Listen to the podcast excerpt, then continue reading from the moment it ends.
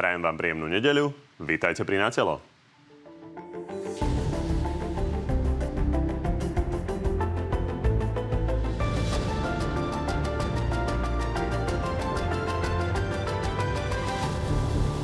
Vláda síce padla, aj tak ale možno bude pokračovať. Eduard Heger na to teraz zháňa podporu aspoň 76 poslancov.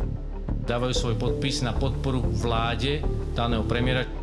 No aj keby pokračovala, otázkou je, či by to nebolo len na niekoľko mesiacov. V našom prípade e, by sme sa súhlasili len vtedy, keby boli tie predčasné voľby. Opozícia má posledné dni na finish referendovej kampane. Ani ona si ale nie je istá, ako dopadne účasť.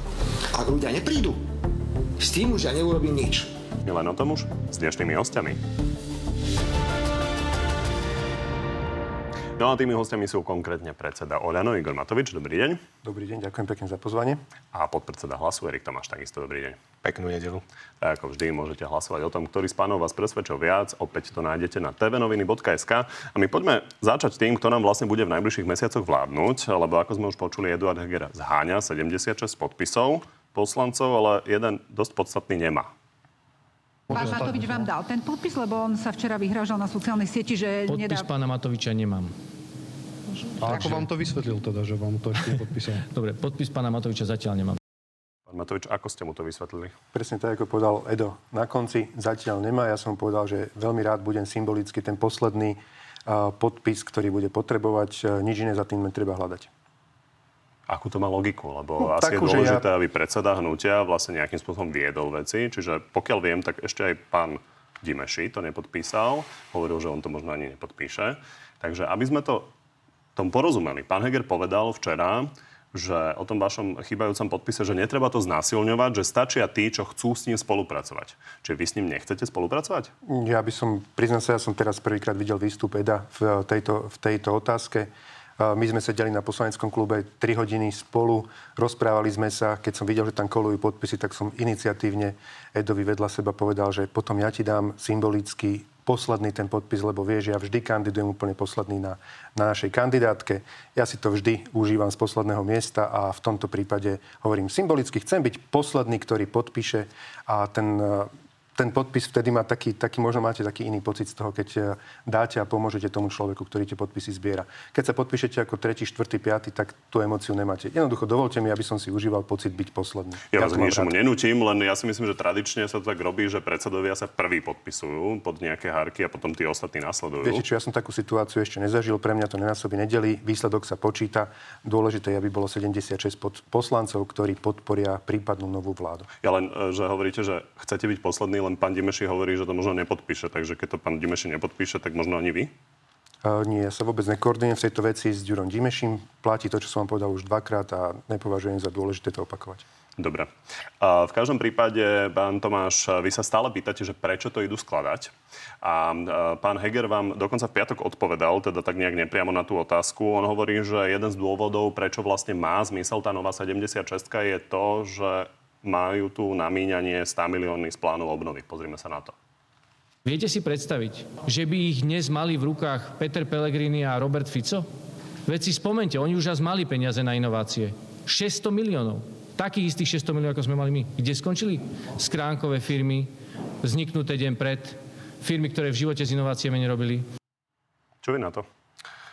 Môže môj, tento človek je, prepačte, už asi veľký a ten najväčší nešťastník, aký na Slovensku je. Pozrite sa, milá verejnosť, čo sa deje ešte aj na začiatku nového roka. Tak ľuďom chodia vysoké zálohové faktúry. Devastačné. Školské obedy Pán proste Tomáš, sa zdražili zastavím. ako ten. Nemôžete ma zastaviť. Tu vás zastavím, a oni pretože, riešia prepačte, samých sema. prepačte, No, my ideme na faktúry hneď. No, Chceme dobre, ale ale- doriešiť najprv to formovanie vlády a snažím sa nejakým spôsobom klásť otázky vám obom, nie len aby ste kritizovali tú vládu. Toto hovorí ako argumentačne premiér, ktorý hovorí, že by ste sa dostali k moci a že by ste minali tie eurofondy. On to viaže samozrejme na niečo, čo má nejakú racionalitu v rámci toho, že vy ste boli štátnym tajomníkom na ministerstve školstva, ktoré naozaj tie eurofondy uh, míňalo. Neboli ste tam dlho, ale v každom prípade uh, pamätáme si tie škandály. Takže prosím, reagujte na to, čo hovorí premiér. Pán Kovačič, ak dovolíte, poviem, čo chcem a zareagujem aj na to a poprosím vás, ja som bol 5 mesiacov štátnym tajomníkom na ministerstve školstva. Takže chcem len urobiť ten kontrast, že zatiaľ, čo Slovensko žije vysokými zálohovými faktúrami, vysokými a drahými školskými obedmi, poplatkami v ambulanciách, kde sa nám už namiesto zajacových 20 korunáčiek vracajú teraz Hegerové a Lengvarského 20 eurovky, kde dôchodcovia si vyberajú, či si majú kúpiť potraviny alebo lieky. Dobre. A títo páni a sa zaoberajú samých sebou, samých sebou. Pán Heger teraz rieši nejakú 76 Pán Heger a Uľano riešia, že kto bude pokračovať a kto nebude. Toto ľudí teraz zaujíma. A chcem ľuďom pripomenúť, lebo už boli Vianoce, že táto vláda padla. Bola odvolaná v parlamente, takže táto vláda by už mala len svietiť a kúriť a pripravovať sa na predčasné voľby. A čo sa týka tých eurofondov, tak sa pozrite na míňanie eurofondov počas týchto vlád. Majú plán obnovy, teda neopakovateľných 6 miliard, ktoré sme my k dispozícii nikdy nemali. Majú normálne eurofondy. Vyrobili si vlastné ministerstvo špeciálne, ktorému šéfuje pani Remišova a jak to vyzerá s tým čerpaním eurofondov. Takže ja odmietam tieto ich e, útoky alebo e, na našu stranu. Oni sú vo vláde už 3 roky.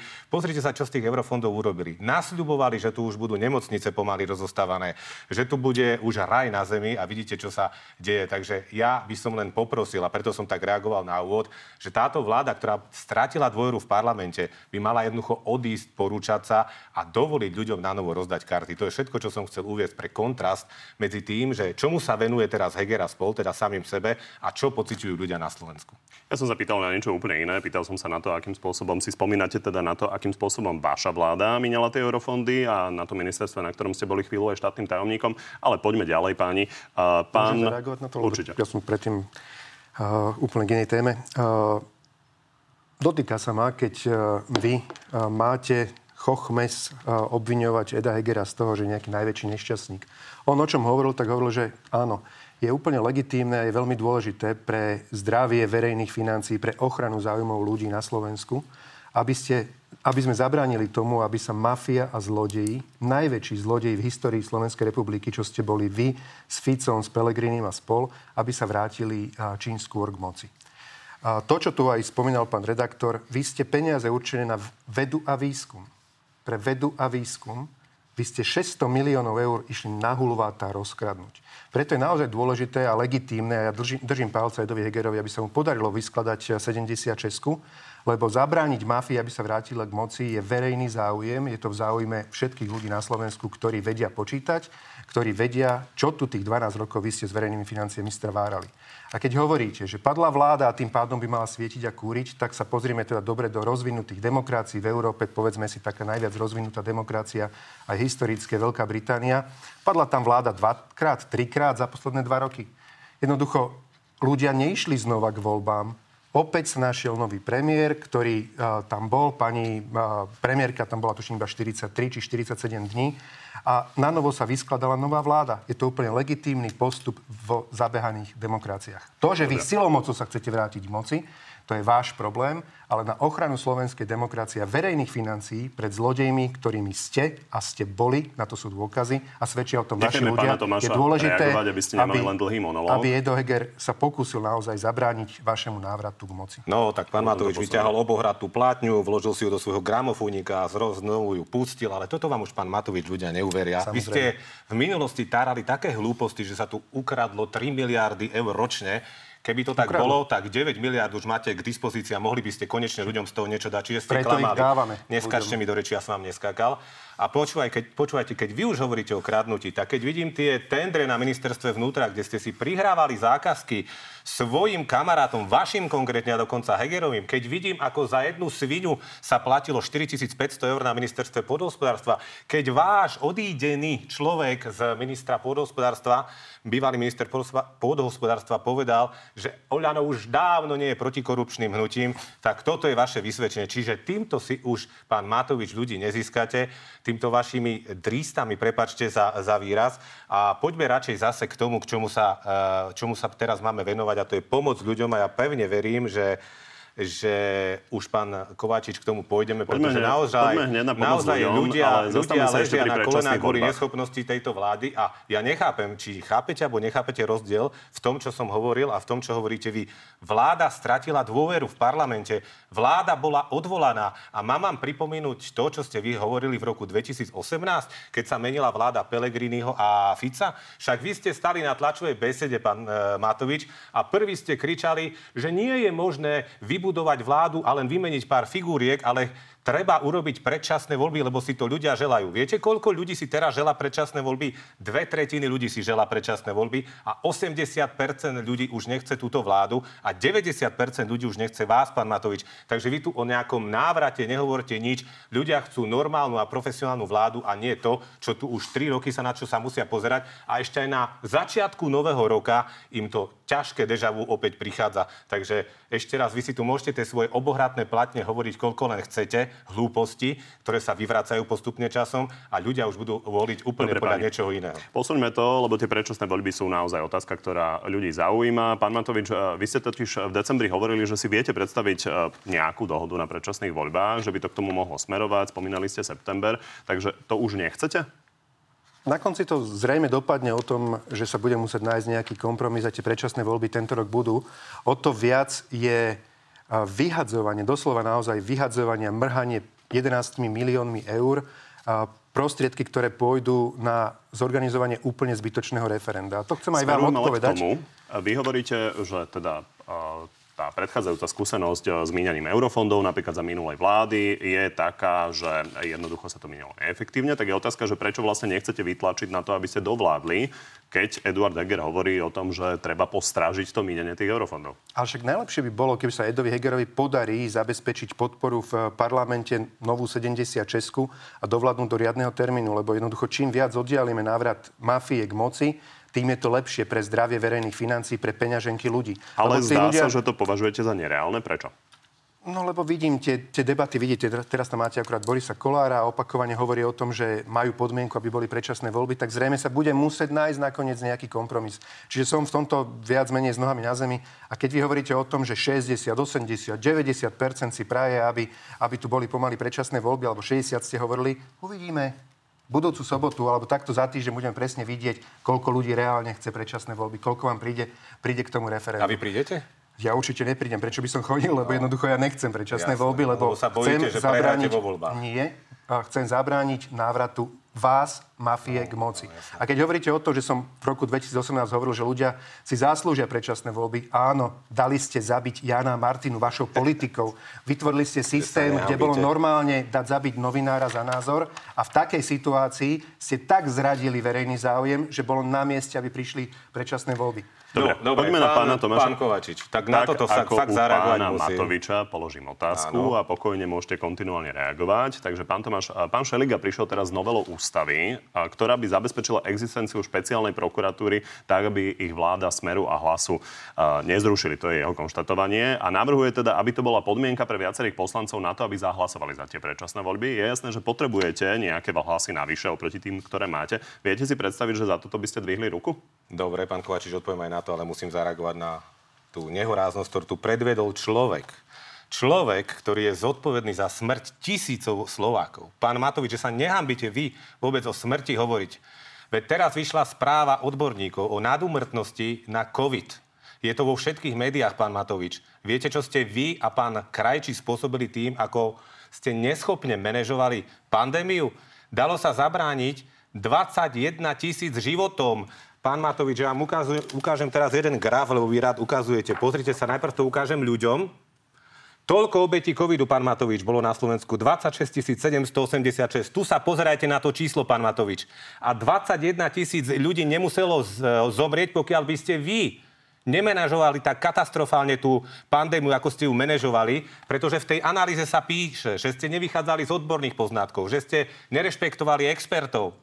Dokonca to vaše slávne plošné testovanie je tam označené za najhoršie možné opatrenie, aké mohlo byť, pretože ste pustili 360 tisíc ľudí do priestoru s falošným testom a tí mohli nakaziť ostatných. Ak by ste sa držali teda modelu dánskeho, zachránilo by sa 21 tisíc ľudí. Ak by ste sa držali e, modelu polského 14 tisíc, nemeckého 18 tisíc, tak vy tu ešte vôbec hovoríte niečo o smrti. Ja som rád, že generálny prokurátor začal vyšetrovanie v tejto veci, pretože vy sa budete musieť potom postaviť a obhajovať si tieto veci. Politická zodpovednosť je už teraz na vás. Vy sa chodete pozrieť pozostalým teraz do očí, pretože svojou neschopnosťou a svojim bláznostvom doslova ste toto dopustili. A nie je nič dôležitejšie, pán Matovič, ako život. Nič dôležitejšie nie je. Tak vy tu nič nehovorte o návrate mafia a zlodejov. Takí politici ako vy ktorí vlastne zapričili smrť tisícok ľudí, už nesmú v politike byť. A ja pevne verím, pán Matovič, že vy už konečne skončíte, či v predčasných alebo v riadnych voľbách. Pretože naozaj opakujem, politika a riadenie krajiny nie je dobrodružná hra. Nie je to bláznovská hra, ale je to zodpovednosť. A toto ste zapričinili vy títo úmrtia, Dobre. tieto, tu sa na to pozrite ešte raz. Si, že... Toto, nech sa páči, pán Matovič, toto je výsledok vašej práce. jasné, čo ste chceli naformulovať. Škoda, že ste predtým neodpovedali na moju otázku, takže Odpovedám sa k nej musíme otázku, vrátiť. Áno. Nechajme ale teraz reagovať pána Matoviča, keďže tá, taká je logika veci. Takže pán Matovič, naozaj takáto analýza vyšla. Pán eh, generálny prokurátor sa tým naozaj chce zaoberať, takže vaša reakcia na to. Poprvé, reakcia zomierali na Slovensku približne rovnaký počet ľudí ako v Čechách alebo v, a, menej ako v Maďarsku. A to hovorím z pohľadu aj poč- na, keď sa zohľadní počet obyvateľov. Čiže úmrtia sme mali približne rovnaké ako v Čechách, a, menšie ako v Maďarsku, a, väčšie ako v Polsku. Alebo myslím, že Polsko bolo približne rovnaké ako my. Môžete si ukazovať hovadiny, aké chcete. To nie sú hovadiny. To, že si Toto penta, sú konkrétni ľudia. To, že sú si, konkrétni to, že, ľudia, ktorí zomreli kvôli vám. Jasné, prestaňte keď hovoríte hovadiny, tak... Viete, čo tu zomierali ľudia? Za 12 vás rokov. Zomrali, zomierali ľudia. Neskačte mi teraz do reči. Za 12 rokov vášho, vašeho bohapustého Áno. rozkrádania zdravotníctva, Jasne. že ste vytunelovali cez vášho pašku, čo vám už umrel, miliardy eur zo zdravotníctva ste okrádali tých chor- chorých ľudí, Toto sú vaše ktorí obete, potrebovali nové prístroje, Toto, potrebovali z toho sa nevyvinite, z toho sa nevyvinite, lebo reči. hovoríte to isté, toto je vaša zodpovednosť. Prestaňte mi skákať tu sa do reči. Tu sa na to pozrite a potom sa pozrite tým ľuďom do, do očí. Prestaňte mi skákať Že sa nehambíte tu škrtať obete ľudí. To Lebo sa, si to, vymýšľate. Nevymýšľam, toto je nie Môžem môj názor, toto Dobre, je štúdia ja vás na chvíľu zastavím. Ja, prepačte, prepačte. Môžem ja vás na chvíľu dám vám slovo, ale prosím, Dobre. ide o to, aby tu nehovoril každý hocičo a občania boli z toho zmetení. Takže ja som sa snažil veľmi rýchlo si nájsť e, prvé údaje. E, Úrad verejného zdravotníctva, keď sa pozrieme na úmrtnosť, pán Matovič, vy ste hovorili, že e, porovnateľné s regiónom, napríklad Česká republika naozaj bola na tom lepšie, pokiaľ vidím. Takže otázne je, že či keby ste pristupovali k tomu tak, že by ste sa snažili tie najlepšie uh, praktiky aplikovať a nesnažili by ste sa vymýšľať svoje vlastné, takže či by tých mŕtvych naozaj nebolo menej. Lebo vy ste sa snažili byť originálni a prinášať niečo, čo nikto nepriniesol, ale je pravda, že bolo to spochybňované. Ešte raz, je veľmi nezodpovedné z vašej strany povedať, že Česká republika teda tam zomierala menej. Čiže poďme si naozaj hovoriť, že v akej miere, prepačte, v akej miere... niekoľko, niekoľko povedať, údajov, ja povedať, sa snažím menej... to nejakým spôsobom ano, verifikovať. Si, nie je to jednoduché, nepočítal som to, s tým, že toto idete to aj, nejakým spôsobom riešiť. Pozrite si aj to Maďarsko, poprosím vás, pozrite si aj to Polsko. Porovnávajte naozaj zodpovedne. Na to, čo ste vymýšľali vy a že či to bol naozaj najlepší nápad byť originálny dosť dehonestujete a môj 1,5 ročný zápas a všetkých tých vedcov, s ktorými som opakovane stával z konzíly a odborníkov na tlačových konferenciách, kde sme spoločne príjmali veľmi ťažké rozhodnutia. Ja Človek, vedcov v každom prípade, v žiadnom prípade nedohonestujem. Faktom nie, je, že vy ste boli viac násobne s nimi v konflikte. Hovoríte o tom, že teda celý, celý boj náš s covidom bol o mojej originalite. Nie, bol to o opakovanom to názore konzílie vedcov, ktorých som si od začiatku zvolal, s ktorými sme mali ako poradný orgán. Ale hovorte tuto, ak skúste mi dať tie 3 minúty monológu, ktorý tu mal pán Tomáš a zabezpečte mi prosím aby mi neskakal vulgárne do reči. Lebo on tu mal trojminútový monológ, kde mohol povedať čokoľvek. Nie, citoval človek, som štúdiu, citoval som štúdiu. ktorý bojoval Poprosím proti... vás, musíme nechať reagovať pána Matoviča, lebo fakt je, že vy ste mali monológ. Pani, ale prosím, riaďme sa tým, Hovorím že fakty. potrebujeme sa dostať k faktúram za energie a potrebujeme riešiť veci, ja ktoré ľudí trápia. Ja takže túto tému, ktorá je aktuálna, pán e, Tomáš otvoril. Takže pán Matovič, moja doplňujúca otázka, ktorá k tomu smerovala, je taká, že či ste sa naozaj nemali inšpirovať krajinami, ktoré mali naozaj dobré skúsenosti s niektorými riešeniami, miesto toho, aby ste prinášali niečo, čo nikto nevyskúšal. To je otázka a prosím, reagujte na pána Tomáša. Dobre, ja vám chcem najprv odpovedať na tú vašu otázku.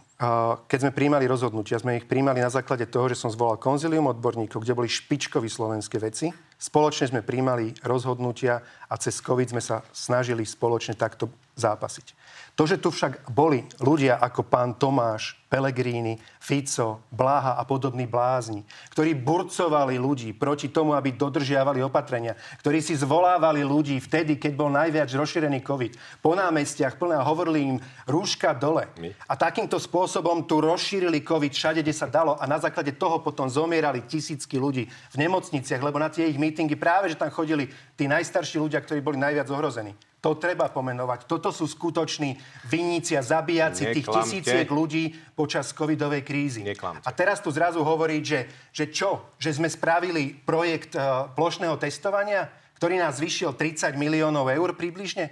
Že sme za 3,5 milióna pretestovali 3,5 milióna ľudí a našli sme 50 tisíc ľudí, ktorí boli pozitívni a tí sme nechali doma? že nás pochválil za to najlepší svetový uh, vedecký časopis Science a medzičasom ten článok a tá recenzia má 170 vedeckých uh, citácií po celom svete?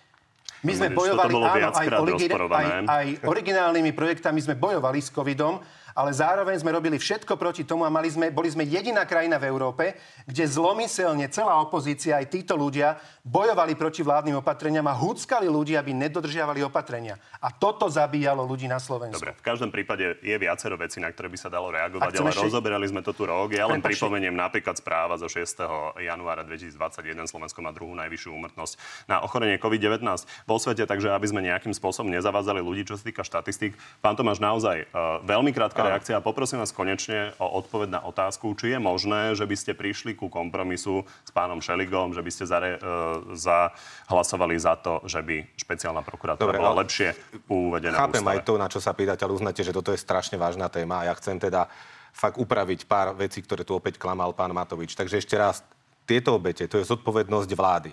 Tá istá štúdia hovorí, že prvá vlna pandémie, ktorú nastavoval ešte bývalý premiér Petel Pellegrini, tá bola jediná zvládnutá, jediná. Potom prišla druhá vlna, z ktorej prišiel pán Matovič s tou svojou atomovou zbraňou. On to sám nazval atomová zbraň a zdá sa, že tá atomová zbraň teda zabíjala, pretože na začiatku druhej vlny bolo umrtí 215 a na konci druhej vlny už 12 tisíc podľa tej štúdii. A potom samozrejme došlo k zlyhaniu aj v tretej vlne. Strana hlas neorganizovala pán Matovič žiadne e, zhromaždenia vonku. Jasne. My sme dodržiavali všetky opatrenia a vyzývali sme ľudí, aby aj tieto opatrenia dodržiavali. Odorganizovali sme niečo, nič sme neorganizovali, takže si nevymýšľajte. A viete, čo je ešte veľmi smutné? Že vy sa tu obhajujete nejakou štúdiou, ktorej autorom je sám Marek Krajčí. Pane Bože, veď už to toľkokrát, ako aj pán moderátor povedal, bolo rozporované. Prestaňte. Jednoducho budete niesť minimálne politickú zodpovednosť za to a sa k tomu už konečne hláste, lebo je to neferové voči pozostalým tých obetí. Tá, Dobre, tu vás tá už správa o umrtnosti vás proste e, absolútne e, diskvalifikuje z politického života pán Matovič. A čo sa týka tej špeciálnej prokuratúry, a to je zaujímavé, že pán Šeliga ktorý fakt má politickú silu na úrovni 2%, prichádza s takouto iniciatívou. Chceme vidieť ten e, zákon, nehovoríme tomu ani áno, ani nie, len odmietame, aby sa spájalo to, že ústava umožní predčasné voľby, respektíve referendum o predčasných voľb s touto podmienkou. Ja my si myslíme, že Tomáš, postavenie špeciálnej prokuratúry a špeciálneho súdu si vyžaduje odbornú diskusiu, či teda prokuratúra a súd, špecializované orgány v našich justičných e, systémoch a prokurátorských plnia tú úlohu, kvôli ktorému boli e, zriadené, alebo či sú politicky zneužívané. Ale hovorím, toto chce odbornú debatu a podľa tejto odbornej debaty sa rozhodneme a nie ako to tu narýchlo pán Šeliga hádže na stôl, len aby e, prípadne zabránil ústave o predčasných voľbách.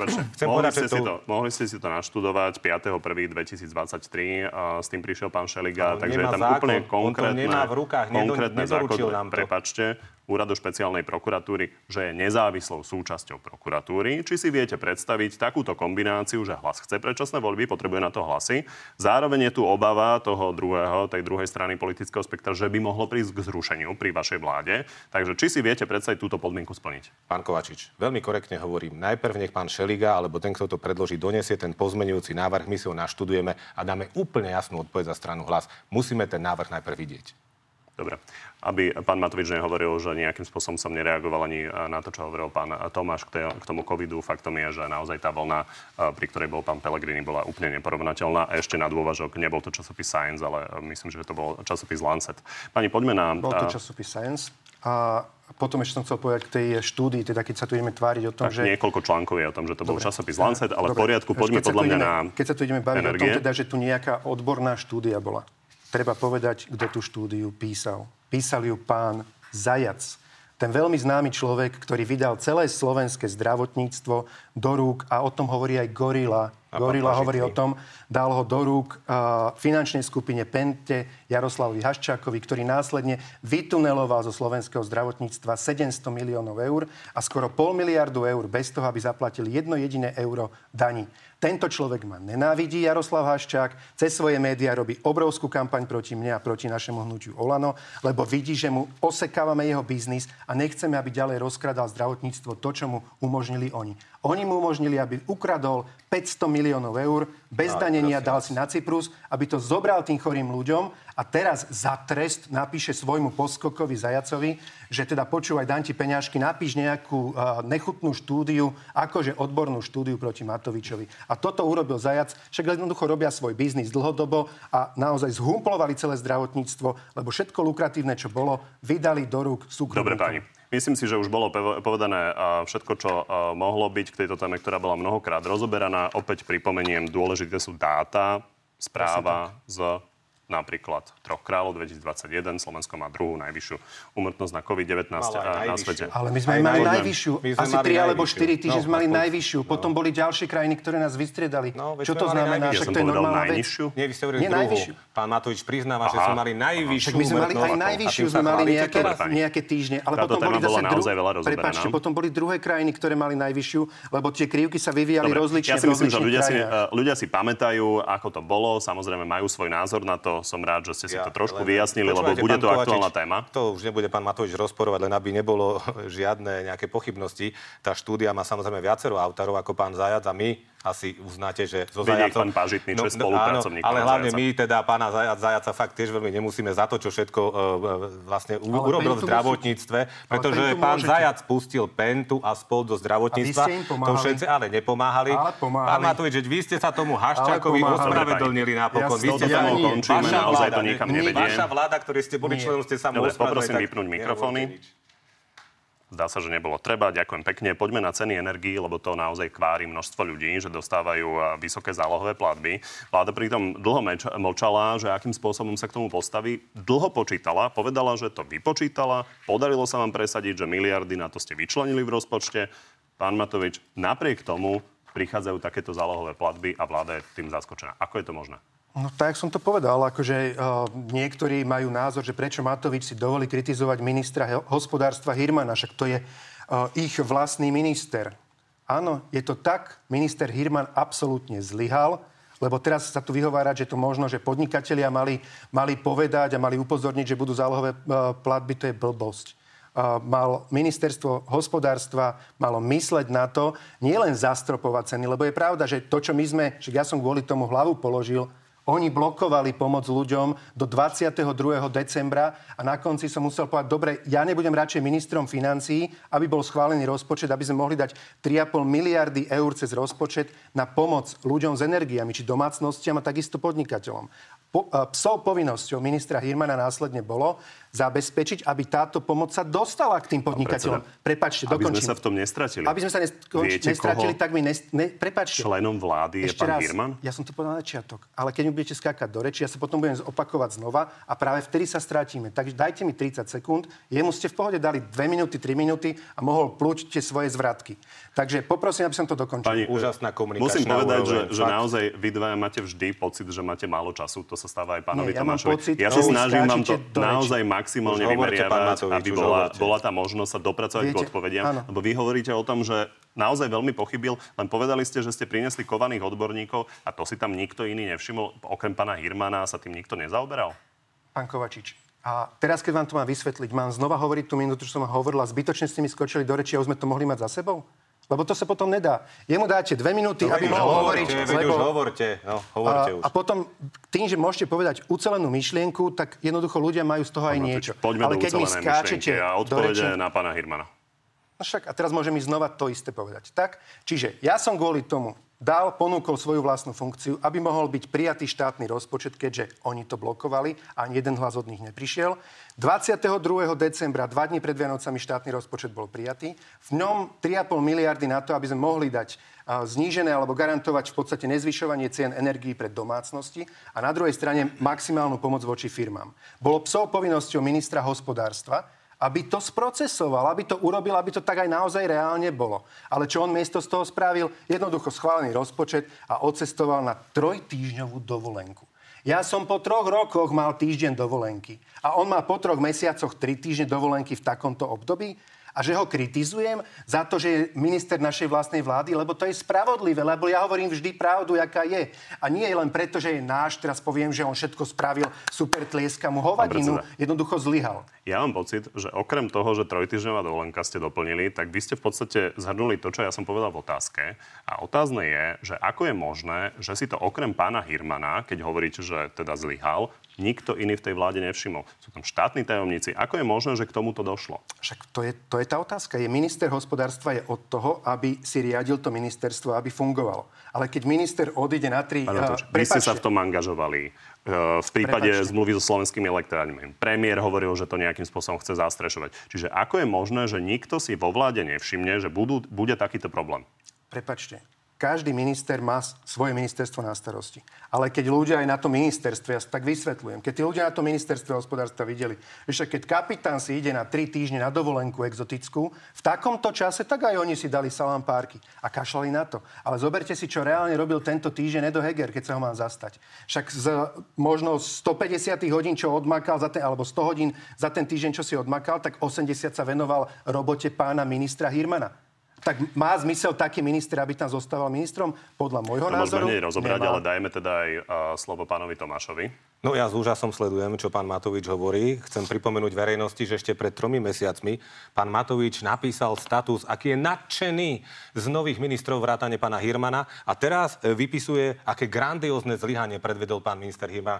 Však to je člen vašej bývalej vlády. Vy ste Áno. s ním boli a vy ako ministerstvo financií ste tiež pracovali na tých schémach pomoci a tak ďalej. peniaze. Teraz nechajte mňa chvíľu dohovoriť. A pamätáte si, aj pán Matovič to tu spomínal, že my sme boli proti rozpočtu. Jedným z hlavných argumentov našich proti rozpočtu bolo to, pán Kovačič, a tvrdil som to aj v tejto relácii, že nám sa nepáči, že vláda len rozdelila obrovské sumy medzi rezorty, ale nepripravila konkrétne schémy pomoci. A čo sa udialo na začiatku tohto roka? Nebolo to pripravené. Tak čo ste, pán Matovič, vy a pán Hirman celý ten boží rok minulý robili, keď tie schémy neboli ešte pripravené? A vrcholom všetkoho je včerajšia reakcia premiéra Hegera. Tak ľuďom chodia 8-9 násobné vysoké zálové e, faktúry, teda podnikateľom, malým podnikateľom, samozprávam. A Heger včera v rozhlase povie, ten váš Edo, ktorého si tu tak obhajujete, že veci za to môžu sami podnikatelia a samozprávy, lebo oni vraj na rokovaniach vláde nepovedali, že toľko veľa nechcú platiť. Je toto možné, počúvajte? Toto je riadenie krajiny. A preto, keď my hovoríme o predčasných voľbách, o referende, tak hovoríme ľuďom, stačilo po troch rokoch. To nie je možné, aby sa to deja vu tu stále jednoducho Takže už ste obaja niekoho skritizovali. Poďme ale teda k tomu, že akým spôsobom si majú ľudia predstaviť, že sa to vyrieši. Počuli sme od Eduarda Hegera, že ide zasadnúť vláda a ide nejakým spôsobom zabezpečiť to, aby vlastne tieto zálohové faktúry, ktoré ľudia už dostali, tak aby dostali nové, aby nemuseli tie vysoké platiť. Toto sa, pán Matovič, udeje, viete to zaadministrovať tak veľmi rýchlo, ako to treba? Prepačte, ja som radový, obyčajný poslanec. Čiže ja verím, Predseda že vláda si to... Prepačte, som radový, obyčajný poslanec. Mojou úlohou bolo počas minulého roku zabezpečiť dosť financií v štátnom rozpočte na to, na tento rok, aby sme mohli masívnym spôsobom pomôcť domácnostiam a firmám. Oni to blokovali. Do 22. decembra blokovali pomoc rodinám a firmám. A teraz kritizujú, že sa tak neskoro začalo na tom robiť. Lebo jednoducho, kým korektne. nebol 22. decembra schválený rozpočet, reálne sa nedali spustiť ďalšie procesy. A to zase ale vyčítam ja potom Hirmanovi. Pre mňa tam mal byť aj náš štedrý deň v tej robote, kým sa všetko nenachystá tak, aby to zbehlo v pohode. Lebo ja, prepače, ja dám svoju hlavu náklad. Obetujem samého seba, aby ľudia mohli mať pomoc a on sa na to s prepačením vyserie. Toto ma na tom uh, mrzí. Pán predseda. A teraz, keď hovorím, keď zajtra zasadne vláda, ja verím, že vláda príjme tie riešenia, ale tie riešenia je hamba, že si ich tu nevybavoval minister hospodárstva a že ich musel Dobre. prebrať Už tú rolu pána Hirmana, Edo lebo Heger to ľudia premiér. počuli, počuli váš pohľad a na verím, to. že sa to sprocesuje tak, Pán- aby to fungovalo. Pán premiér hovorí, že pán Hirman avizoval túto dovolenku a že to považoval za prekážku nejakým spôsobom vôbec to prijať, ale to je, len, to je len za ňo. Ale ide o to, že vy ste predsedom Oľano, vy ste predsedom vlastne najsilnejšej stále ešte vládnej strany, takže vy si viete predstaviť, že napríklad keď bol premiérom Peter Pellegrini, že by tu sedel Robert Fico ako predseda Smeru a že by povedal, že on nevie odpovedať na jednu z troch tém, ktoré som vám dal a to sú ceny energií. Nie, takže ja dá som sa vám- to alebo nedá sa to stihnúť? Prepačte, vy ste mi dali, že či to zabezpečíme. Ja vám hovorím, ja som radový poslanec, od toho sú ministri, majú to v svojej kompetencii. Ja pevne verím, že zajtra pán opálený minister hospodárstva príde na tlačovú konferenciu, odprezentujú s premiérom riešenie, ktoré bude a využijú tie prostriedky, za ktoré ja som dal hlavu náklad a kvôli čomu nie som ministrom hospodárstva či financií a, a procesujú to tak, aby firmy mali naozaj reálne zastropované ceny energií. Čiže neviete, dúfate. Ale, však, Rozumiem. ale čo mi iné Tomáš, zostáva? Ja nie som minister ste, ste hospodárstva, je to robota... Oľano, ja sa preto na to pýtam. Ale ja vám môžem dať politický prísľub, že to je normálne, aby to urobili, ale e, je to naozaj na ministrovi hospodárstva, aby si teraz dobehol to, čo tu tri Dobre, je vaše dobré právo odpovedať, ako chcete, takže pán Tomáš, eh, veľmi krátka reakcia a poďme na ďalšie Pán. Matovič, nemôžete sa zbaviť zodpovednosti. Nemôžete teraz povedať, že vy ste Ja už len rádový poslanec, veď ste ešte do, začia- do konca minulého roka boli ministrom. Ale vy ja ste to spolu pripravovali, veď vy ste stáli na tej tlačovej besede s Hirmanom aj so všetkými, s Hegerom, ktorí slávnostne oznamovali e, za prítomnosti podnikateľov, ako im idete pomáhať. Veď si tak to to aj bude. všetci pamätáme. Zastropovanie elektrickej energie 199, plyn 99. Tak to aj bude. Kde to je, prosím Ale vás? Už tak to malo bude. byť od 1. januára a vy ste to mali mať už pripravené. Nie hovoriť, že rozpočet, až po, po rozpočte sa to bude dať urobiť. Nie, vy ste mali mať tie schémy pripravené a, a spustiť to. Lenže áno, máte pravdu, počkajte, neklam, ne, neskáčte mi do reči. áno. Pán Hirman je tri e, d- týždne na Havaji, predtým si pamätáme, keď bol COVID a pozatvárali ste ľudí doma, tak pán Lengvarský tancoval v Ománe na pláži. Pán Sulík bol častejšie Dobre. pod palmičkou v Dubaji ako tu.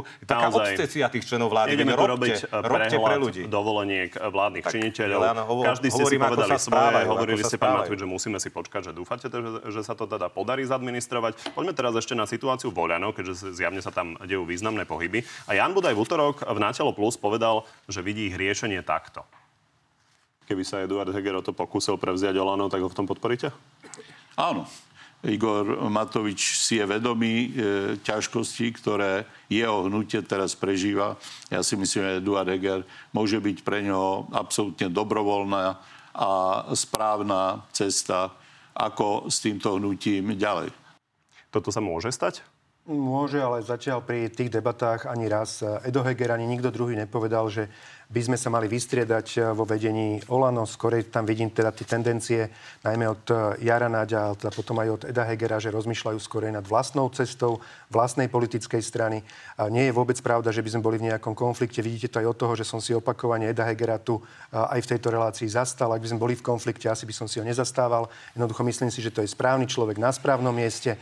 A Bohužiaľ strašne veľa zlých ľudí, ktorí bojujú proti nemu. Vy v každom prípade hovoríte pomerne jasne, že dokonca na 70-80% sa vaše cesty rozídu. A hovoríte, že to je všetko organické, že nejakým spôsobom ste o tom informovaní, nič sa nedeje za vašim chrbtom. Takže uh, je pravdivá táto predstava, o ktorej sa hovorí, že ten subjekt, ktorý by spojil pod krídla Eduard Heger, by obsahoval KDH za ľudí, odidencov od pána Budaja. Vidíme to tu od, nie od pána Budaja, ale od vás, pán Budaj či pán Náď, Kresťanská únia, Maďarské fórum, pána Šimona, Aliancia, čo je spoločná strana SMK a Mostu. Toto je možné, že toto vytvorí on a vy si necháte Olano a takto pôjdete do volieb? Tak tu poviem, že ak by sa podal takýto projekt, naozaj takého SDK 2, a že by sa spojili všetky tie menšie subjekty, aby nebolo riziko, že, že prepadnú hlasy opätovne ako v predošlých voľbách, Bol by to uh, taký čin, že by sme mali postaviť bustu, uh, niekde nie, že bustu, ale naozaj sochu Edovi Hegerovi. Ja sa skôr obávam, že mnohí z nich povedia, že nie ani za sveda. Budú si mysleť, že znova to dajú sami a potom znova prepadne veľa, veľa uh, hlasov demokratických voličov. Čo je podľa vás ale... pravdepodobné z toho, čo tu vidíme na tej to vám tabuli? Určite, to vám určite nebudem hovoriť. Ja, ja držím palce Edovi, keby sa mu takýto, takýto kúsok husársky podarí, bolo by to unikátne dielo a ja by som žil naozaj s dobrým pocitom v tých voľbách, že žiaden hlas demokratického voliča neprepadne. Obávam sa ale teda, že sa takéto až takýto kúsok husársky nepodarí ale preto, si aj, preto chcem aj ukázať, že naozaj my aj keď sme začali tej vás debaty pred Vianocami, tak sme sa rozprávali o tom, že ako dosiahnuť čo najlepší výsledok celé demokratické spektrum, nielen naše hnutie. Ak by nám išlo iba o samých seba, tak poviem, Edo, poďme, ťahajme to spolu a prídeme k voľbám a zistíme, že mafia sa nám dostala k moci, vládne nám tu Pelegrini s fašistami a s, so Smerom, zmenia volebný systém a koniec demokracie. Toto reálne hrozí. Vy uh, nejakým spôsobom teda uh, tlačíte narratív, že vlastne všetko to ide tak, že je to po dohode. Na druhej strane, keď sa pozrieme na ten zoznam vlastne tých subjektov, keď sa pozrieme na to, že podľa všetkého s vami už nechcú mať nič spoločné pani Budaj, pán Náď, je tam Kresťanská únia, to je pani Záborská, pán Vašečka. Uh, sú tam ďalšie ľudia, napríklad pani Remišová, u ktorej ste dúfali, že by sa vrátila do Oreno alebo pod jeho krídla. Takže nie je to skôr tak, že oni s vami už nechcú mať nič spoločné a to je tá situácia a nie, že ste sa dohodli s pánom Hegerom, že treba mať širšie portfólio, portfólio voličov? Pán redaktor, ja viem, že dnes je moderná taká virtuálna realita a vymýšľať si nejaké veci a podsúvať ľuďom, že to tak je. Povedali ste napríklad, ja nič že... No podsúvali ste, lebo povedali ste, že... Vy ste hovorili, že toto by bolo výborné spojenie, tak sa vás pýtam, keby to bolo výborné spojenie, zdá sa, že je tam množstvo ľudí, ktorí s vami spolupracovali. No, Takže vy ja s vami ja som to... nespolupracovali ja viem. a preto sa vás pýtam, že či to niečo neukazuje. Ak by ste mi neskočili do reči, by som vám znova tú myšlienku dopovedal, takže idem odznova. Čiže podstúvať ľuďom napríklad to, jak si povedali, že Kresťanská únia, pani, pán Vašečka alebo pani Záborská nechcú mať s vami nič spoločné. Jednoducho nie je to vôbec pravda. Alebo Jaro Naď, Edo Heger. My chceme ísť spolu, ale chceme dokopy ako demokratické spektrum vyhrať voľby. Ja si úplne plne uvedomujem, že nie každému vyhovujem. Človek, ktorý vždy za každých okolností pomenuje pravdu, či je to vlastný minister zlyha alebo cudzí, tak akože nie každému to vyhovuje. Nie každý uh, chce vidieť bojovníka, niekto chce mať skorej konsenzuálneho politika. A toto je o mnoho viacej Edo Heger, ako som ja. Zároveň ja to cítim, uh, cítim vnútorne hodnotovo, viac konzervatívne, so silným sociálnym cítením, lebo toto je moje sociálne cítenie. Oni si píšu, že sú sociálna demokracia. Len 12 rokov tie rodiny okrádali. O 20 centov im zvyšovali podporu. Dávali rodinám dokopy rodinné prídavky daňové bonusy 44 eur. O 20 centov z roka Dobre, na rok. Tá ja, som to, iná. ja som si to vytrucoval na 200 eur a kvôli tomu nie som premiérom, kvôli tomu nie som ministrom financií, aby rodiny dostali 200 eur na dieťa. Toto je sociálne Dobre, cítenie. Nezačneme vyťahovať grafy, ktoré sme už 10 krát videli, pretože občania toto poznajú. Takže nepúšťajme sa prosím ani do dôchodkov, ktoré pán Ráši minule slúbil, že už nebude vyťahovať a opäť Prečo? ich vyťahol. A, páni, a, pán Matovič, táto relácia nie je o mne, čiže ja vám nezmyselne neskačem do reči, len vy ste mi povedali, že sa snažím že... niečo podsúvať. Ja sa pýtam, tu sú nejakí spolupracovníci vaši bývali, ktorí by možno išli do toho s pánom Hegerom, takže to vyzerá, že nechcú do toho ísť s vami. Ale poďme ďalej, pán... Ja som sa vám to snažil vysvetliť, že ja to plne chápem. A keď ľudia, a ja chcem, aby ľudia, uh, ja sme mali na billboardoch napísané úprimne, odvážne pre ľudí, my tú politiku hráme úprimne. My sa na nič netvárime. Za kamerami, aj pred kamerami sme rovnakí. Ja to úprimne tak cítim, že keď je lepšie, aby oni išli samostatne a takto cítia, nech idú a ja im budem držať palce. Pán Tomáš, uh, chcem sa vás opýtať, vzhľadom na to, že teda nielen pravica má na svojej strane nejaké menšie strany, napríklad pod hranicou zvoliteľnosti je dlhodobo SNS, ktorá by nejakým spôsobom vám mohla pomôcť k tomu, aby ste vytvorili vládu. Uh, je vylúčené, že by ste ju zobrali na svoju kandidátku? Pán Kovačič, ja sa vyjadrím aj k tomu a viete, že ja rešpektujem dramaturgiu relácie a ďakujem za pozvanie, len sa mi zdá, že 8 minút tu riešime nejaké uh, veci politologické, čo sa voľano má stať alebo nie. A ľudia, pán Tomáš. Ja vás zastavím, lebo sme čakajú... sa dostali do veľmi bizarnej situácie, že vy ste odpovedali na moju otázku 10 minút po tom, čo sme vyriešili inú tému. Takže skúste do, reagovať, prosím. Ja vám na, zareagujem, na dobre, ale tak mi dovolte aspoň dvojminútovú krátku reakciu na to, čo hovoril pán Matovič, že je vraj pravdou, že každé dieťa dostane 200 eur. Veď to pravda nie je, pán Matovič, že rodič rodičia to Pán vidia. Tomáš, Viacero prosím, rodín je v mínuse. na túto otázku a potom odpoviem. môžete rozvinúť ďalšiu tému. Áno, dobre, tak e, vylúčujeme, aby sme kohokoľvek brali na našu kandidátku. Strana Hlas, sociálna demokracia so všetkou pokorou chce kandidovať sama. A teraz mi dovolte zareagovať, že pán Matovič sa tvári, aký prorodinný balíček urobil a rodiny už vidia na začiatku roka, že to vôbec nebola pravda, že sú vlastne v mínuse oproti tomu, čo on hovorí. Žiadnych 200 eur na každé dieťa. Školské obedy sú tak drahé, že mnohí rodičia platia 50 eur a dôchodcovia sa len počas minulého roku prepadli pod hranicu chudoby tak, že už polovica z nich je pod hranicou chudoby, čo je strašné. A teraz pán Matovič dokonca nemá tú hambu sa na statuse chváliť, že valorizoval dôchodky o 12%, teda v priemere o 60 eur. Pritom ide o valorizačný mechanizmus dielne našej vlády. Vy ste tým dôchodcom nedali nič okrem tej almužny, čo sa, e, čo sa týka 14. dôchodku, tzv. 14. dôchodku. Posledná veta, pán Kovačič. Strana Hlas, sociálna demokracia aj kvôli tomu na tú najbližšiu schôdzu navrhne opäť vrátenie obedov zadarmo a navrhne rozmrazenie minimálnych dôchodkov, ako aj automatickú valorizáciu dôchodkov od 1. júla, aby sa teda dôchodky valorizovali dvakrát do roka. Ďakujem Dobre. pekne, že ste mi to nechali Dobre, pani. povedať. Ja len chcem povedať, že e, túto debatu sme tu viedli mnohokrát. Ja si myslím, že neexistuje na Slovensku senior, ktorý by nevedel, aký mal dôchodok a aký bude mať dôchodok. Takže prosím, nezor, nerozoberajme už uh, opäť desiatú reprízu toho istého problému. A pán Matovič, chcem sa len opýtať, vzhľadom na to, že tu sme teda videli nejakú plejadu ľudí, ktorých by sa chcel pán uh, Heger nejakým spôsobom uh, pokúsiť pospájať. Zdá sa, že vy ste zatiaľ spoločne uh, v tom odpore voči pánovi Hegerovi v tom zmysle, že netreba mu zatiaľ ešte dávať podpis, len s pánom Dimešim. Kto budú ľudia, ktorí pri vás bezpečne ostanú z tých známych tvári, s ktorými pôjdete v Oľano do volieb? Ak e, naozaj by prišlo k tomu, že sa rozhodneme ísť e, síce oddelenie, ale popri sebe, tak predpokladám, že sa rozdelí aj poslanecký klub a tam budete vidieť sám, že koľko, koľko ľudí kam sa na ktorú stranu pridá.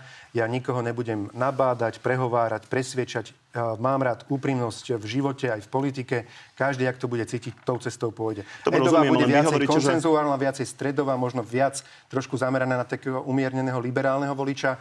Tá moja politika bude áno, viacej stredová a zameraná na sociálno-konzervatívne témy, lebo jednoducho tým žijem. Není väčší konzervatívny projekt a viac sociálny projekt ako 200 eur na dieťa. Môže tu hovoriť pán Tomáš čokoľvek, čo chce.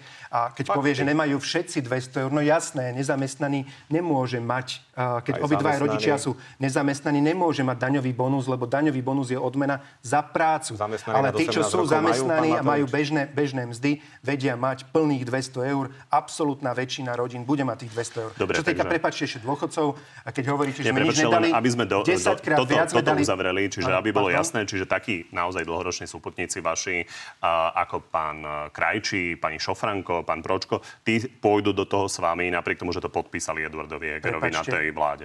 To vôbec nesúvisí s tým, že, že poslanci podpíšu uh, návrh alebo pod, pod Rozumiem. prípadnú Ale novú či vládu. pôjde pán Krajčí s Ale vami ja napríklad eh, kandidovať do Oľano? Naozaj nikoho som sa nepýtal. Uh, ľudia sa naozaj čestne rozhodnú. Keď so mnou zostane jeden poslanec, zostane jeden. Keď zostanú 30, zostanú 30. Nenásobí nedeli. Ja chcem iba, aby sme robili tú politiku úprimne, aby ľudia pri voľbách vedeli, kto čo reprezentuje, akú politiku robí. Ja som mal za cieľ presadiť 200 eur na dieťa, urobiť zo Slovenska najviac prorodinný štát v celej Európe. To sa mi podarilo. v každom prípade váš, váš odhad je taký, že naďalej. približne polovica klubu by sa klonila k tomu, čo To pán Heger chce a polovica... nepovedal. To som vôbec nepovedal nikde. Hovorím, že možno tak, Som možno... to vytušil z toho, čo ste To hovorili, ale tak sa Čo sa ospravedlňujem. babe chcelo, to sa babe snilo. Ale chcel som povedať iba to, že... eh, Priznám sa, že pre- nesnívam o tom, ktorí poslanci pôjdu s pánom. Hegerom a ktorí s pánom Matovičom. Povedali, pol na pol ste povedali, hovorím, že to som Ale to nepovedal. Ale to je jedno, to sa tak hovorí. To nemusí byť sen, ale to je jednoducho, tak ste tak predbehli. Môžem aj ja, prosím dokončiť politickú chcem chcem reagovať.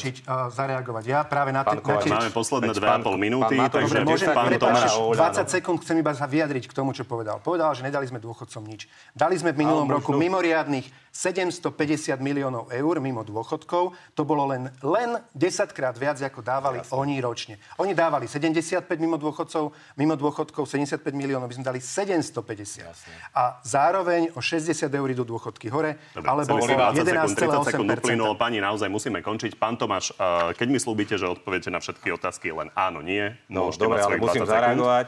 Pán Matovič, vy ste zrušili dôchodkový strop, vy ste zmrazili minimálne dôchodky, zrušili ste 13. dôchodok o výške premerného dôchodku a dali ste dôchodcom veľké, viete čo? Samozrejme. A viete, ja som dostal od jednoty dôchodcov Slovenska ocenenie, vás by hnali lopatami. 750 Je lopatami by vás hnali, oni vedia, ako to je a jednota dôchodcov Slovenska aj podporuje 750 referendum a chcem túto príležitosť využiť a vyzvať ľudí na referendum 21. Dobre, januára. Poďte, voľte nohami, pretože táto vláda sa tu bude držať zubami. Výborne. Dostali ste každý svojich 30 sekúnd, takže naozaj poďme do záverečnej rubriky.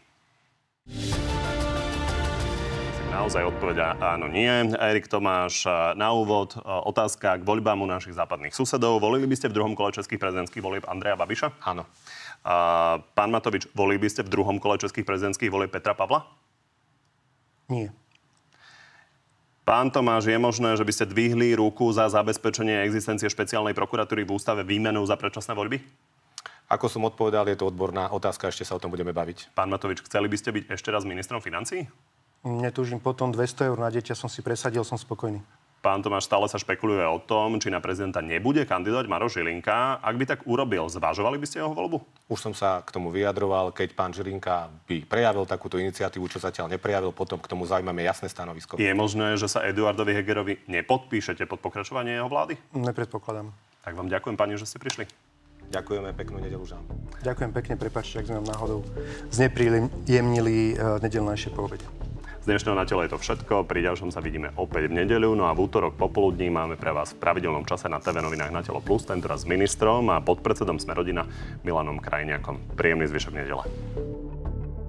Pani, tak poďme na divacké otázky ešte. Jozef, padla vláda. Bola vám vyslovená nedôvera. Kedy sa konečne zbalíte a odídete? Na koho? Ja som Na myslel, že na neho. Však vaša vláda padla. Uh, tak som povedal, vo Veľkej Británii padla vláda za posledné dva roky, myslím, že trikrát. Jednoducho vymenili potom premiéra, na novo bola nová vláda. Uh, normálna demokracia, zdravá demokracia unesie aj, aj takéto excesy počas volebného obdobia. Uh, že sa mm, mafia snaží dostať k moci, tak to je tiež z jej strany legitímne a my sa sa musíme legitímne tomu brániť.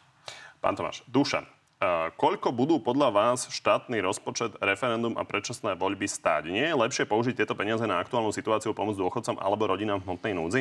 Myslím, že je to suma na úrovni 10-11 miliónov eur, čiže z makroekonomického hľadiska nič On podstatné. hovorí aj predčasné voľby. E, tak predčasné voľby, či boli predčasné alebo riadne, je to ten istý náklad. Takže len treba povedať, že ja nemám rád ten argument, keď sa používajú peniaze, pretože treba povedať, že pod to referendum sa podpísali občania, pod toto 400 tisíc, pod to predtým 600 tisíc. Takže referendum je najväčší nástroj priamej demokracie a treba to rešpektovať. 10 miliónov z hľadiska makroekonomického hľadiska e, nie je tak veľa peňazí a samozrejme dôchodcom a ďalším a mladým rodinám má pomáhať vláda. Pani, aký je váš odhad účasti? To mi len tak napadlo. Môj? Neviem, 30? Pán Tomáš. Ja nebudem e, typovať, ja si samozrejme želám, aby referendum bolo úspešné, ale vieme dobre, že kvôli úspešnosti referenda nestačí iba odpovedať na otázku áno, ale treba aj prísť e, vo veľkom množstve. Vieme doteraz, No, že iba jediné referendum bolo úspešné, aj to veľmi tesne do Európskej únie, čiže je potrebná 50-percentná účasť všetkých oprávnených voličov. Čiže s účasťou je to vždy dramatické a preto opäť chcem pozvať všetkých do referenda, pretože Ja sa pýtam na odhad. Pán Kovačič, e, e, hovorím, ja si želám, aby bolo nad 50% účasť, lebo jedna dôležitá vec, ju tu treba povedať, tu nejde o to, že by boli hneď predčasné voľby. Tu len ide o to, aby ústava obsahovala možnosť vyvolania predčasných volieb buď referendum, alebo skratením si volebného obdobia. položím. S tým, že by sa to vzťahovalo na všetky ostatné e, vlády do budúcnosti. Tak ja nechápem, prečo títo demokrati, keď sa sami nazývajú, majú s týmto problém. Uh, Michal, pán Matovič, prečo útočíte na snáď najmenšiu z menšín útokmi na ich identitu, sexualitu a podobne? Prečo ich nenecháte tak? Boli ste s nejakým transexuálnym človekom v osobnom kontakte a rozprávali ste sa o ich prežívaní? Neutočím ani na jedného človeka, ktorý je nejako inak orientovaný. Keď útočím a budem útočiť a budem sa snažiť eh, tomu brániť, eh, budem brániť LGBTI propagande. Lebo naozaj považujem za chore, aby sme eh, 10, 11, 12 ročným deťom na základných školách robili prednášky o tom, ako eh, nemusia si na sebe všímať nejaké nejaké zmeny pohlavných orgánov, stále sa môžu dobrovoľne rozhodnúť, či budú chlapcami alebo dievčatami. Však to je chore. Kde robia také prednášky? Toto beží úplne normálne na západe, je to v Amerike, toto by chcela pani Čaputová, progresívne Slovensko, toto by chceli ľudia z hlasu, lebo toto je tá ich progresívna ideológia, ktorej ja sa budem snažiť zabrániť. Ja som si veľmi pozorne vypočul ten váš rozhovor v, pre denník Postoj a vy ste tam hovorili, že vlastne toto síce nie je na Slovensku problém, ale že vy vlastne idete zabrániť tomu, aby to bol na Slovensku problém ako na západe. Vec. Viete mi povedať krajinu, kde toto ľudí napríklad akože zaujíma podobne ako inflácia, že to riešia podobne ako energetiku a že by to tam bola nejaká centrálna téma? A máte pocit, že u mňa je to centrálna téma? Nie je to centrálna téma, ale hovorím, že tejto téme sa... to vyzerá tak, že je. No však ale prečo? Však akože v statusoch na Facebooku, že niečo riešim, ale mysl- mali ste pocit, že sme to riešili v tejto relácii? Nie. Venovali sme sa naozaj vážnym Nepýtal veciam. Sa na to. Venovali sme sa energiám. Samozrejme, že a, tie chlebové témy sú najdôležitejšie z pohľadu absolútnej väčšiny ľudí. Na druhej strane tým a, rodičom a starým rodičom, ktorým záleží na zdravom vývoji ich detí, aj pre nich je dôležitá aj táto téma, aby jednoducho LGBT propaganda nevtrhla do škôl a nevymielali sme malým deťom mozgy. Jednoduchá otázka, že či viete povedať krajinu, kde máte pocit, že táto téma otria sa tou krajinou, ako hovoríte, že chcete tomu zabraniť u nás? Dnes napríklad v USA sú, sú obrovské protesty proti tomu, že tomuto toto umožnili pred, pred pár rokmi alebo aj to vo Veľkej Británii. Vieme o tom, Tam je to že... taká centrálna téma podľa vás. Ale nie je to centrálna téma. Prečo? Ako ja som povedal niekedy, že to je centrálna téma. Ja som povedal, že je to dôležitá téma, budem ju riešiť, záleží mi na nej a nechcem, aby táto téma zapadla prachom. Ja sa nechcem podpísať pod to, že niekedy som mal moc to ovplyvniť a nezabránil som takýmto zvrátenostiam, aby sa na Slovensku dostali. Že to bude chcieť Pelegrini, lebo, lebo má na to svoje osobné dôvody, to je jeho problém. Ja to v živote nedovolím. Ja, ja sa pýtam len, aby sme to pochopili, lebo z toho postoja ja som to pochopil tak, že hovoríte, že niekde je to obrovská téma a že vy to idete zabrániť tomu, aby to u nás nebola. Dobre, takže aj, aj inde to nie je veľká téma ale bol by to problém. Je to vážna tak, téma. To by to, bola, by to bol vážny problém. Poslednú časť tej otázky, lebo k tomu smeroval Michal. Uh, prečo ich nenecháte tak? Uh, čiže či nemáte pocit, že tými svojimi statusmi uh, sa nemôžete týchto ľudí nejako dotýkať, keďže sami hovoríte, že by to mali riešiť odborníci? Áno, ale ja si myslím, že je dôležité povedať, že je tu propaganda tohto typu, ktorá sa šíri, sa šíri do škôl. týmto ľuďom, ktorí sú ale ktorí majú takýto problém. Moje statusy, ja mám napríklad jedného veľmi blízkeho uh, geja, ktorý pracuje v podstate pre nás, moje statusy lajkuje, lebo jednoducho jemu sa tiež tá propaganda hnusí. Oni tiež chcú si žiť svoj vlastný život a nechcú, aby niekto ich tu Dobre. zneužíval na to, aby tu robil politiku. A otázka robí... smeruje k tomu, že či nemáte pocit, že môžete ubližovať nejakej časti tých ľudí? Ja by som nechcel ubližovať tým ľuďom, ale chcem zabrániť tým, ktorí si uh, robia z toho propagandu a na základe týchto tém sa chcú vynášať Dobre, čiže myslíte, že neubližujete, chápem. Uh, Strižo, prečo klame o tom, že toto referendum ukončí túto vládu? Kviť Facebook píše teda v tejto otázke. Uh, nikto také nič nepovedal. Aj teraz som to už povedal, že referendum je len o tom, že zmena, že ľudia môžu povedať, či chcú takú ústavu, aby v ústave bola možnosť, že si buď poslanci sami skrátia volebné obdobie a tým budú predčasné voľby, alebo ľudia v referende rozhodnú o predčasných voľbách. Čiže je to len kvôli tomu, že vládna koalícia si nesplnila svoju domácu úlohu, respektíve odporúčanie ústavného súdu, ktorý v 20, 21. roku povedal, že treba tú ústavu takto upraviť. Oni sa nazývajú demokratmi a pritom nechcú takýto demokratický prvok v ústave. Nebudem reagovať na tie útoky pri tej predchádzajúcej otázky na stranu hlas e, e, od pána Matoviča. Ja sa do týchto jeho svetých vojen zapájať nebudem. S tým som išiel aj do relácie. Strana hlas sociálna demokracia pôsobí v parlamente už dva roky a každý vidí, že predkladáme čisto sociálne zákony na pomoc dôchodcom, mladým rodinám, zdravotne ťažky, ťažko postihnutým ľuďom a toto robiť budeme naďalej. Patrik, čo hovorí pán Matovič na nahrávky, ktoré zverejnil Robert Fico? Viete, že ja som iba počul asi 20 sekúnd niekde som podchytil, že Fico mal nejakú chorú tlačovku a otázku popri tom od toho človeka, ktorý mi to hovoril, že či znova začal piť. Akože viacej vôbec neviem. Nesledoval som, viem, že niečo mal zverejňovať, ale zrejme to asi nie je téma, nikto sa ma to nepýtal a iba hovorím, takto Pán sa to keď sa naposledy riešili uh, dane pána Matoviča, tak vy ste boli pri tom nejakým spôsobom. Uh, toto je pre vás téma, čo prináša Robert Fico? Priznám sa, že nepozeral som tú tlačovú besedu, takže musel by som si ju ešte pozrieť. Vyjadroval by som sa k niečomu, čo som nevidel, takže nechcem dopredu hovoriť, ale určite si to pozriem. Uh, koľko trávi Peter, koľko trávi Igor Matovič na Facebooku? Neviem vám povedať. Možno hodinu denne? A máme tu ďalšie na oboch. Andrej, či obaja vidia podobnosť v rozchodoch Pelegrini Fico 2018 a Heger Matovič 2023?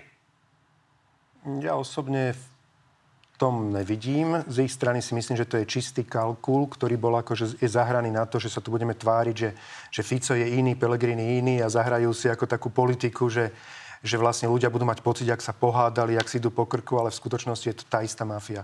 To je červený smer, to je rúžový smer a po voľbách na 100% pôjdu spolu, lebo jednoducho vedia, že ich vlastní ľudia vypovedajú proti ním a na konci by oni sami skončili v base. Ale ja si pamätám z relácie, že ste hovorili, že vy sa idete rozdeliť, aby ste mali viac voličov a potom chcete ísť spolu po voľbách. Ale chápete ten rozdiel, čo som vám povedal teraz?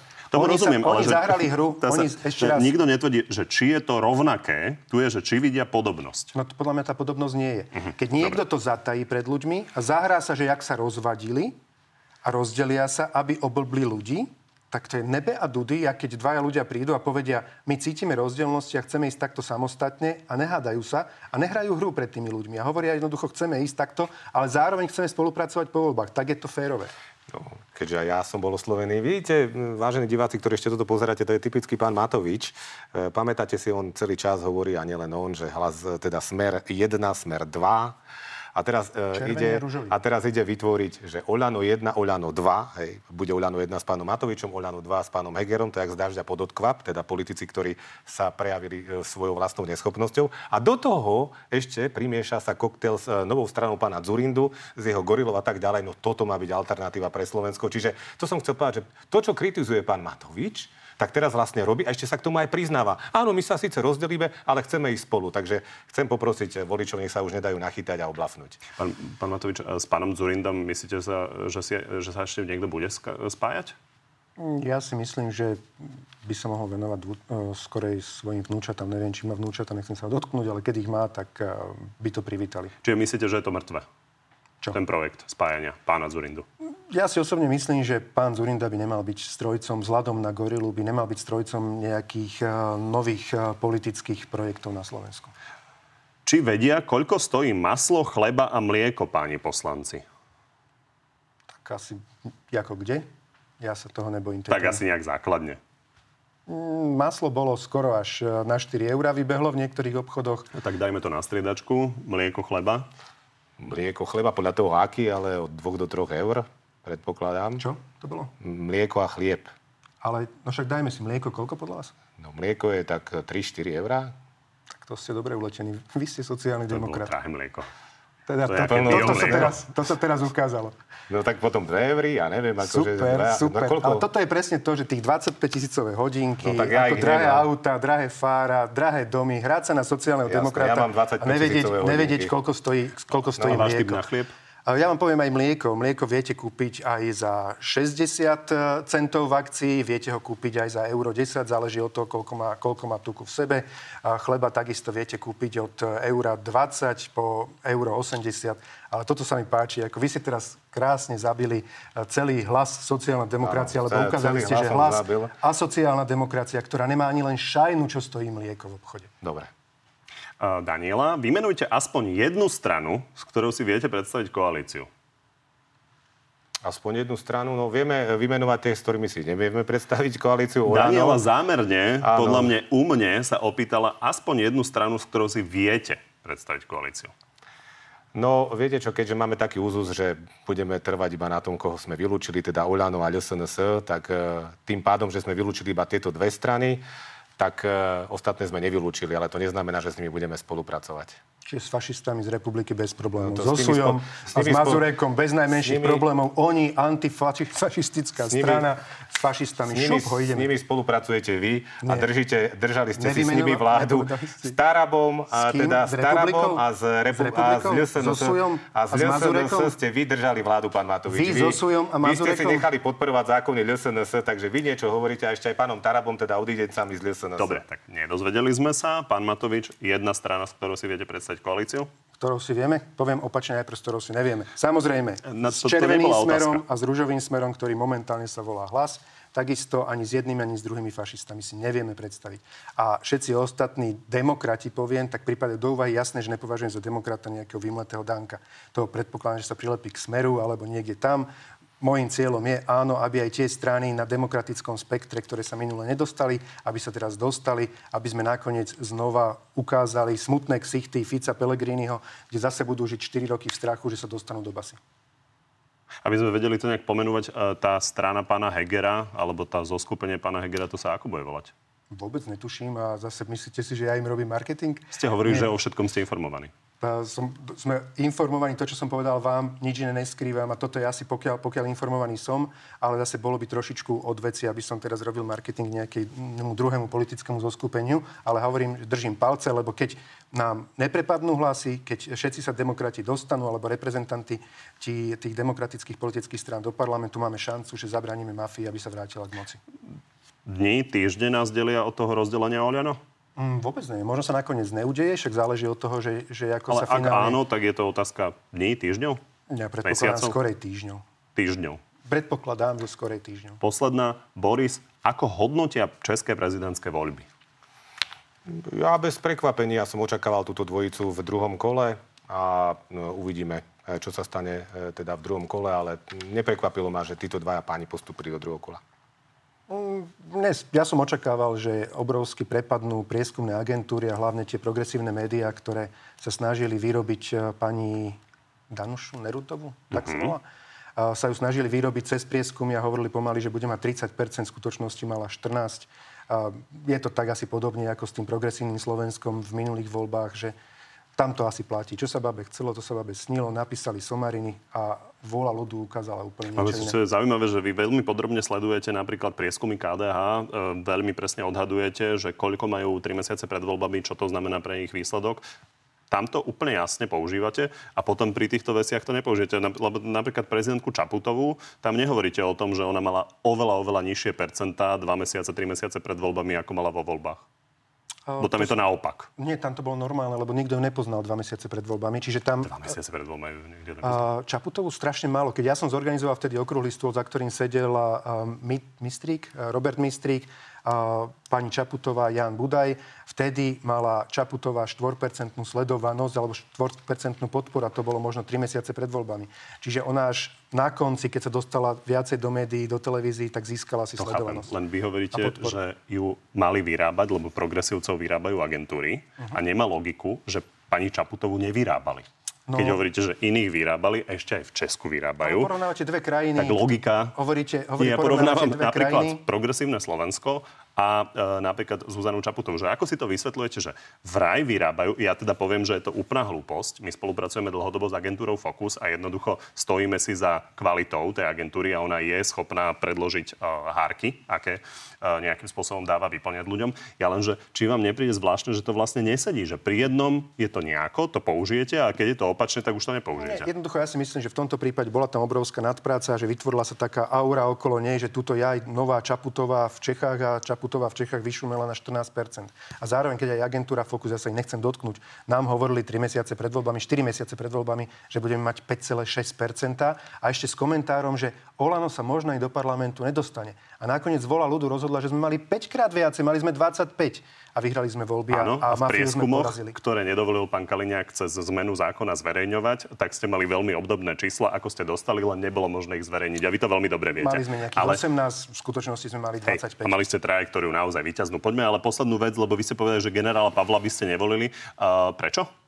Mm, Zdá sa mi v tomto uvereti- uveriteľnejší Babiš. Takže Andreja Babiša by ste volili. Poznal som ho počas nejakých tých rokovaní, aj keď je vo veľa veciach možno uletený, ale ak by som si mal vybrať medzi nimi dvomi, tak by som si vybral Babiša. A na druhej strane a Pavla nepoznám objektívne, ale iba na základe toho, že ako mu možno na tom Česku Tak na záležalo. niečom ste sa zhodli, pani. Ďakujem No, pekne, že ste aspoň na prišli. niečom. Pekný deň.